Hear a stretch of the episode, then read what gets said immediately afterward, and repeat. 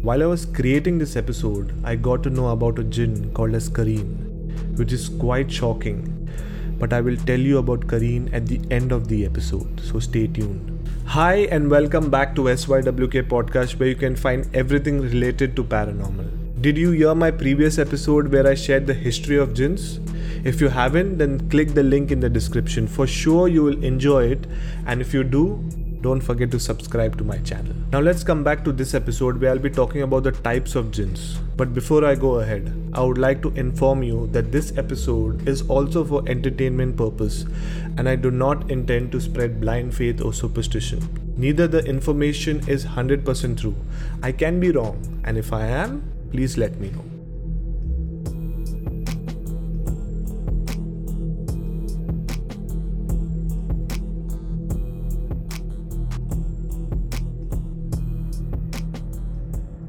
Before I go ahead, I would like to inform you that I did not research anything for this episode. I am sharing and reading all the information from a website called mythology.net. So I'll be keeping the information very short and sweet. So let us learn together the types of jinn. The first one is Ifrit. They are known to live in societies that are much like human world. While they prefer to marry other Ifrit, they are known to be able to marry humans and have children with them. Ifrit are also known to have the power to grant wishes. The next one is Marid. They are one of the most well known types of jinn and are also known to be the most powerful one. Marids are also known to able to grant wishes and are likely the source of the three wishes legend. However, obtaining these wishes come at a costly price. So you give your soul and take these wishes. The next one is Ghoul. They are some of the most greatly feared jinn because of their ability to shapeshift and their tendency to prey on humans.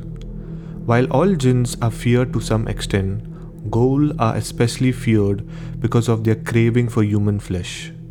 Female ghouls are especially feared because of their ability to appear as normal and beautiful women. They convince human men to marry them and then destroy their life. The next one are called as Hin. They are a type of jinn that tend to appear as dogs and other animals. They are known to be spotted most often in Arabia, Persia, and India. The next on the list is called as Jan.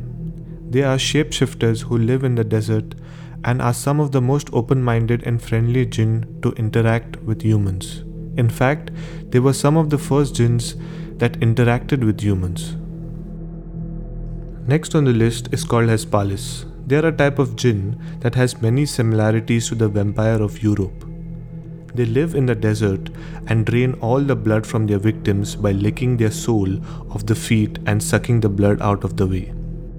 The next one is one of the most dangerous jinns of all time. They are called as Shaitan.